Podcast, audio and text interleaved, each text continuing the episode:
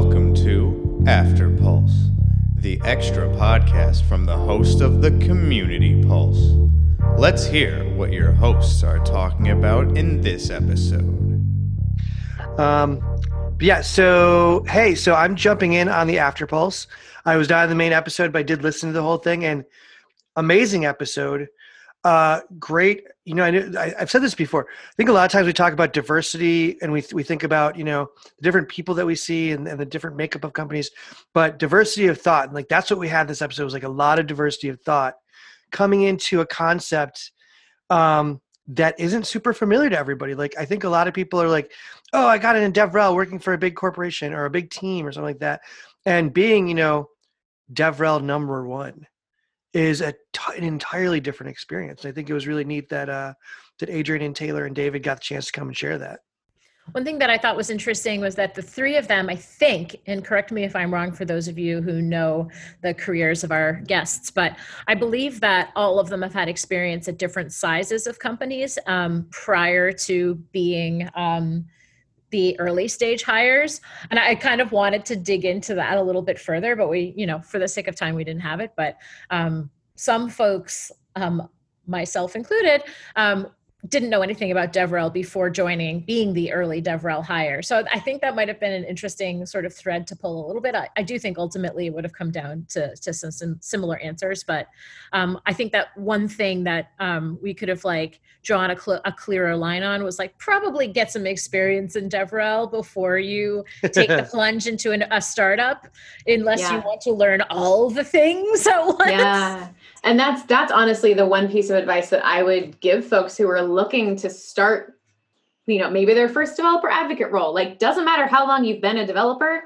doesn't matter if you manage a meetup on the side doesn't matter if you speak at a couple conferences like if you are going in as employee number three five 13 and the very first devrel professional at a company like you you're in for a wild ride. And having that experience even if it's just a year but having that experience of i've done devrel at a company i've been in this role before i at least have my my feet wet a little bit gives you so much more stability. And the biggest concern of mine honestly is seeing so many of these early stage startups say hey we need a developer advocate and they're um, bringing in people who haven't been a developer advocate at prior companies. And if the founders don't know what they're doing with developer advocacy or developer relations, and the person in the role is brand new to it as well, I'm seeing people falter because they don't have anyone to learn from or grow with at the company. And all of these things are on their plate. So all of those topics that we talked about, about, you know, pushing back and saying, no, I need to prioritize this. And this is the thing we should be working on right now. They don't have the skills to be able to do that.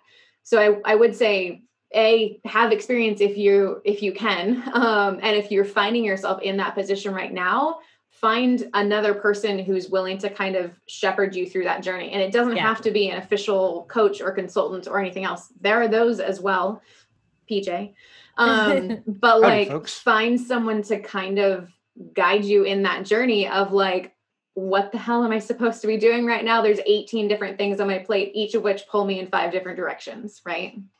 Well, I, I- think it's interesting. You brought up the whole idea of consulting, and like, I work with a lot of early stage startups that aren't even ready to hire their first DevRel person. Like, I, you know, that's that's the niche of what DevRelate does on a regular basis. But it's interesting to see, like, there's no cookie cutter way. And you you address this in the book a lot, Mary. We talked about a lot, you know, coming out of you writing that. That there's no there's no way to say, okay, so listen, DevRel, step number one, we're going to start a meetup. We're going to bring a hackathon. We're going to run a conference. This is what we do. Step one, we're going to, you know, put our billboards up in the middle of, of the Tenderloin in San Francisco because that's exactly what you need to do. This is DevRel basics, folks. Like there, there isn't a DevRel basics. It's different. You, I mean, first you have to get to know your company. That's the biggest thing. Are you are you open source or open source focused? Um, are you are you really enterprisey? Like what who who are the developers you're trying to rel? You know, there's the, the other part. People know DevRel. The other part is the rel. We got the rel. What about the devs? Who are they? Um, like you know, I, I've seen companies that actually like their end users aren't developers, but they still need a community relations specialist to, to deal with that.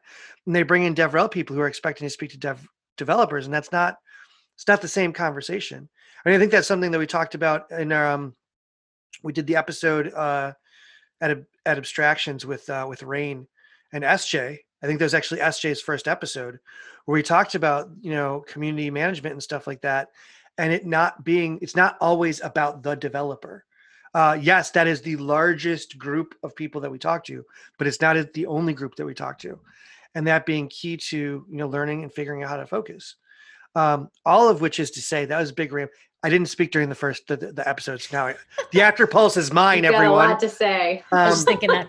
Yeah. but but yeah, but like seriously, like the the first step is you know when you're an early employee or you know the first DevRel person at a company, figure out who your audience is first. You know they always say you know read the room, read the room first, and it's not the room you're in with the rest of the company; it's the, the room that's outside of you. One thing that I'm surprised that didn't come up, which I, I kind of thought it would, and now based on the conversations that we're having now and the conversations we had in the session, was that we didn't talk about budget at all. I kind of thought we would, but in reflection, like in those early days, you really are working on a understanding who your developers are or even if that's just a beta group that you're working with at that time and like what the product is and what the big vision is and how you can actually create a develop a devrel strategy that aligns to that. But then also just like the grunt work of building the basic foundational tools like a blog like making sure your docs are in good shape like actually making sure your apis make sense to the outside world. Like um, there's so much The to do things. before budget it budget even comes into play unless you're talking about like maybe needing to hire a contractor to build out you know sdks and libraries things like that. But um, i thought that was going to be a big topic and in reflection it actually kind of makes sense that it wasn't um, maybe like a bit of a later play that you start injecting money into like raising awareness because you need to make all that foundational stuff work first wesley I was also we also didn't really talk about um, goals Yeah, and yeah. measurements and OKRs and all the stuff that from our previous episodes um, that people were saying this is what we're focusing on and this is the thing that is driving uh, our priorities. Like most of the priorities, like uh, there was some compa- there's some uh, developer empathy. Like in order to get this to work, they need all these things, and so that takes priority. But there was uh, not necessarily like a north star overarching drive in a particular direction. It's just more like pick up the pieces as they come and trying to jump in front of that train to make sure like the bullet or whatever to make sure things are going to be safe uh, for the community or for the company in either direction um, whether it be documentation whether it be some preemptive feedback um, it seems like that was a lot of what people I, I think it's actually interesting that Wesley mixed his metaphors there, because I think that in and of itself is the metaphor for your first step into DevRel to come. It's like it's like what's working? Is it the train? Is it the bullet? Like what what resonates? What makes sense? And like so like I, I don't think that was your intention in the construction of that. S- Well, one was self-sacrifice for no reason. One was self-sacrifice for protection. go, So I think I think it's also a metaphor. i don't know Something something Superman, something Yeah, something, something, yeah. Right. yeah No, but I think that's a good point, right? Like there's so often that the the officialness of OKRs and goal setting and all of that comes after you're at, you know, employee number 25. Um, and it might come earlier, but I think there's there's an important piece there that you said that like we didn't talk through how do you find that North Star. And I think sometimes that that main focus comes from like developer empathy. Cool. We are making sure that this is the best possible experience that the developers have. And maybe that's your primary goal. Maybe if you're, you know, joining the company immediately post go to market launch, like cool. I am focused on awareness and I am writing content and I am letting everybody know in all of the various communities that I'm in that we're here and I am creating sample applications and speaking at conferences and doing all these things to make people kind of aware of what's going on. But I think the the one piece that we've talked about anytime that we've touched on metrics is always making sure that your goal lines up with the broader company goal. And when you're early early stage startup, it's so rare that they have more than one goal, right? It's either we are go to market or we are like making sure that people actually like the experience that they're having or we're trying to get funding which like we can even help support a company get funding by getting that feedback from the developers and getting the initial onboarding solid so that we're getting the praise from the developers that we need and things like that. I have a question for y'all because I, I just I'm not sure I've seen this, but have you seen an early, like as early as we were talking today, an early stage DevRel hire at a non-developer product company, like where the end user is a customer? Because I feel like DevRel comes into play for a developer facing product earlier, and that makes sense. But I'm PJ, you look like you have yeah. I, so say. well, well, I didn't see. I wouldn't say it was a higher. I, I worked on a contract with a company who had a non-dev, non-tech facing product. Um, but what they needed was integrations and documentation on their integration. So it was it was a sales-based tool.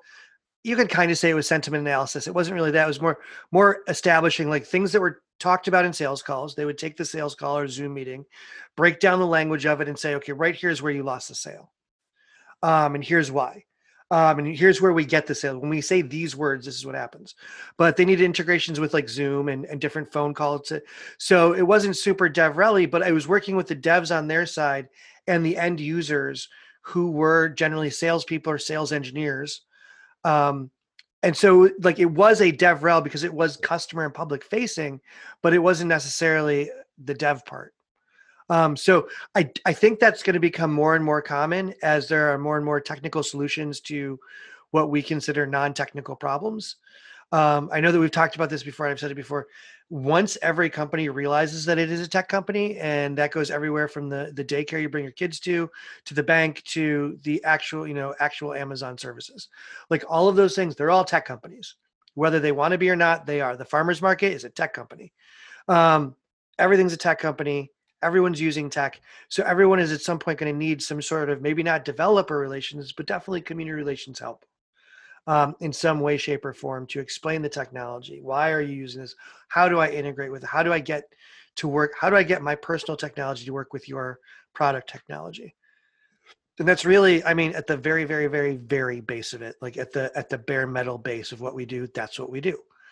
Um, it's about explaining to people how different things can interface, whether that's people networking with each other, find like Mary was saying, finding VCs, uh, like SJ was saying, talking to people who are technical but not technical. Um, like you know they're users but they're not developers. Like all of these things are really key and intrinsic to what we do in DevRel. And I think we're going to see more people that are early DevRel folks at companies that are not in, for lack of a better term, a traditional DevRel role. Another thing that I, I noticed um, that was kind of light that I would I think is also really important when you're in a flat organization and we talked about how there's not really like a defined leadership structure. Um, I think internal politics and relationships are also really important. Um, uh, going besides like OKRs and how you're being measured, but relationships to keep the company going, for them to still have faith in you and for them to trust you because you're all kind of pioneering in this space. And so there's going to be a lot of mistakes. There's going to be things that go wrong.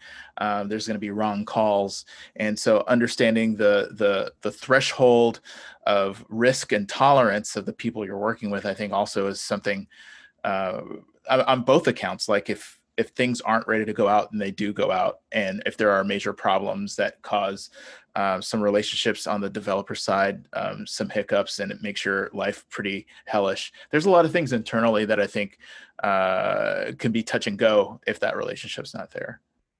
Yeah i think that like in that situation you really you can't hide. Like whatever you're doing like in the small you know whether it's like up to even up to like 50 people you really can't hide what you're doing. People are going to know exactly where to look when something you know goes awry and it's going to be your you know your face that's going to need to solve the problem. And so that's like a very specific you know like in a larger organization um, sometimes problems can be diffused over groups as opposed to individuals. So that's that's something you have to kind of be ready for.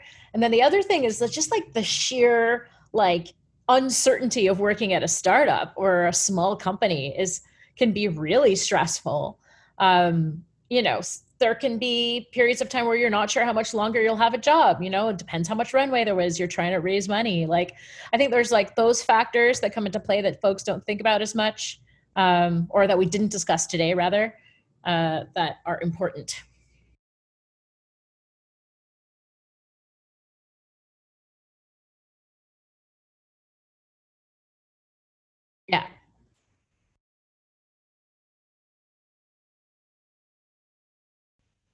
they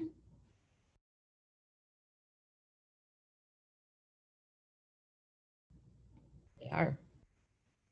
Totally. Totally.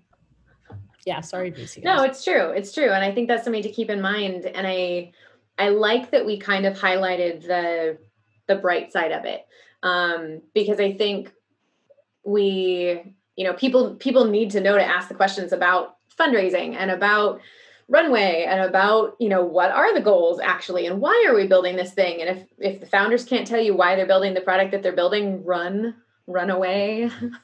Um, but on the flip side of it i think that that excitement of i'm literally building the foundation for the developer relations function at this company. I'm i'm building these initial relationships that are going to wind up being super successful for the for the future of our company ultimately right because it's people who are giving you solid feedback who are really helping you figure out what the problem areas are and so there's there's definitely some risk acceptance there and there's definitely um highs with the roller coaster along with the lows for sure The stakes are high either way. yeah The stakes are high.